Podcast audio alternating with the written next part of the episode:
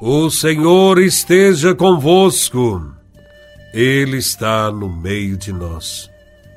Proclamação do Evangelho de Nosso Senhor Jesus Cristo, segundo São Lucas, capítulo 12, versículos de 54 a 59.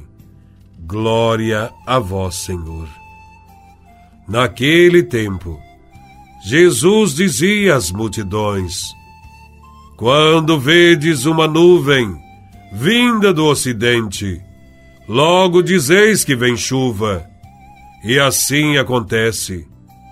Quando sentis soprar o vento do sul, logo dizeis que vai fazer calor. E assim acontece. Hipócritas, vós sabeis interpretar o aspecto da terra e do céu como é que não sabeis interpretar o tempo presente? Por quê? Não julgais por vós mesmos o que é justo. Quando, pois, tu vais com o teu adversário apresentar-te diante do magistrado, procura resolver o caso com ele, enquanto estás a caminho. Senão, ele te levará ao juiz o juiz te entregará ao guarda, e o guarda te jogará na cadeia. Eu te digo: daí tu não sairás, enquanto não pagares o último centavo. Palavra da salvação. Glória a vós, Senhor. A presença de Jesus é sinal de uma realidade divina misteriosa que causa admiração e deixa a multidão perplexa. Suas palavras são tocantes e verdadeiras, oferecida à humanidade para obter a salvação. A pregação de Jesus de Nazaré. Desde o início de sua vida pública, na sinagoga de Nazaré, proclama um ano da graça do Senhor, um tempo que possibilitam um encontro pessoal com Deus. Muitos, porém, mostram-se indiferentes às palavras de Jesus de Nazaré e não conseguem ver a luz e compreender a verdade trazida por Cristo. Jesus lamenta que os seus ouvintes sejam capazes de interpretar os sinais do tempo e não são capazes de captarem os sinais dos tempos que representam a chegada do reino de Deus entre eles. Não descobrem nele e nos seus sinais a importância do momento em que vivem. Muitas vezes nós também, como os conterrâneos de Jesus, temos um coração duro, não sabemos olhar em profundidade e não descobrimos, ou não queremos descobrir, o sentido dos acontecimentos. Como os antigos, temos dificuldade de perceber a presença de Deus neste mundo. Jesus ficou decepcionado.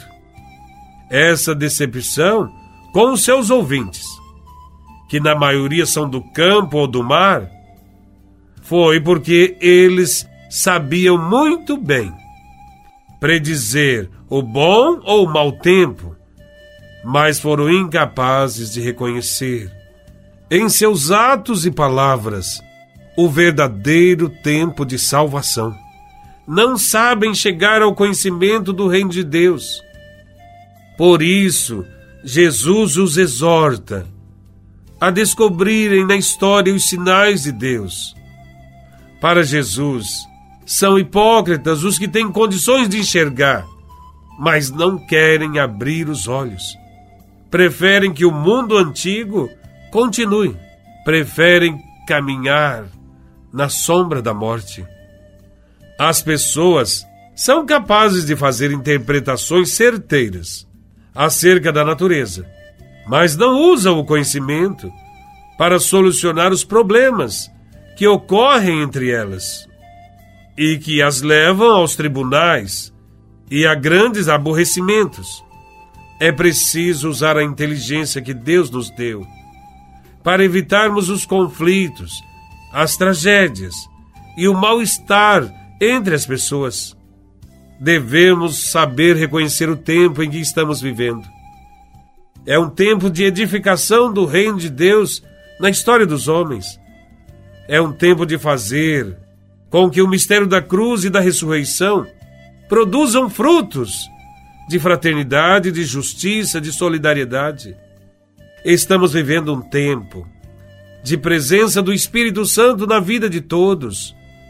É um tempo de crescimento no amor e na verdade. É um tempo de reconciliação, de perdão, de construção da paz e da vida nova. É um tempo de sentirmos os apelos do reino de Deus e nos comprometermos com os pequenos. Estamos vivendo um tempo abençoado por Deus, um tempo que favorece a nossa conversão, que favorece o amor entre as pessoas. Nesse sentido, o Evangelho termina contando uma parábola sobre um homem que ofendeu o outro e esse ameaça levá-lo perante o juiz. Para Jesus, o culpado não tem tempo a perder. Deve procurar imediatamente um acordo com o seu desafeto, para não correr o risco de ser condenado. A figura do homem que vai ao juiz equivale à situação de todo homem diante de Deus. O homem deverá apresentar-se diante de Deus para prestar-lhes conta dos seus atos, de toda a sua vida. Mas seria muito mais conveniente fazer previamente as pazes com ele, através de uma conversão sincera.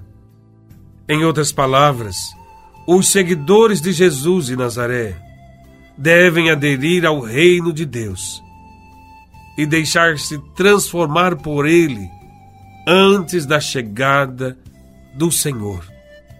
Louvado seja nosso Senhor Jesus Cristo, para sempre seja louvado.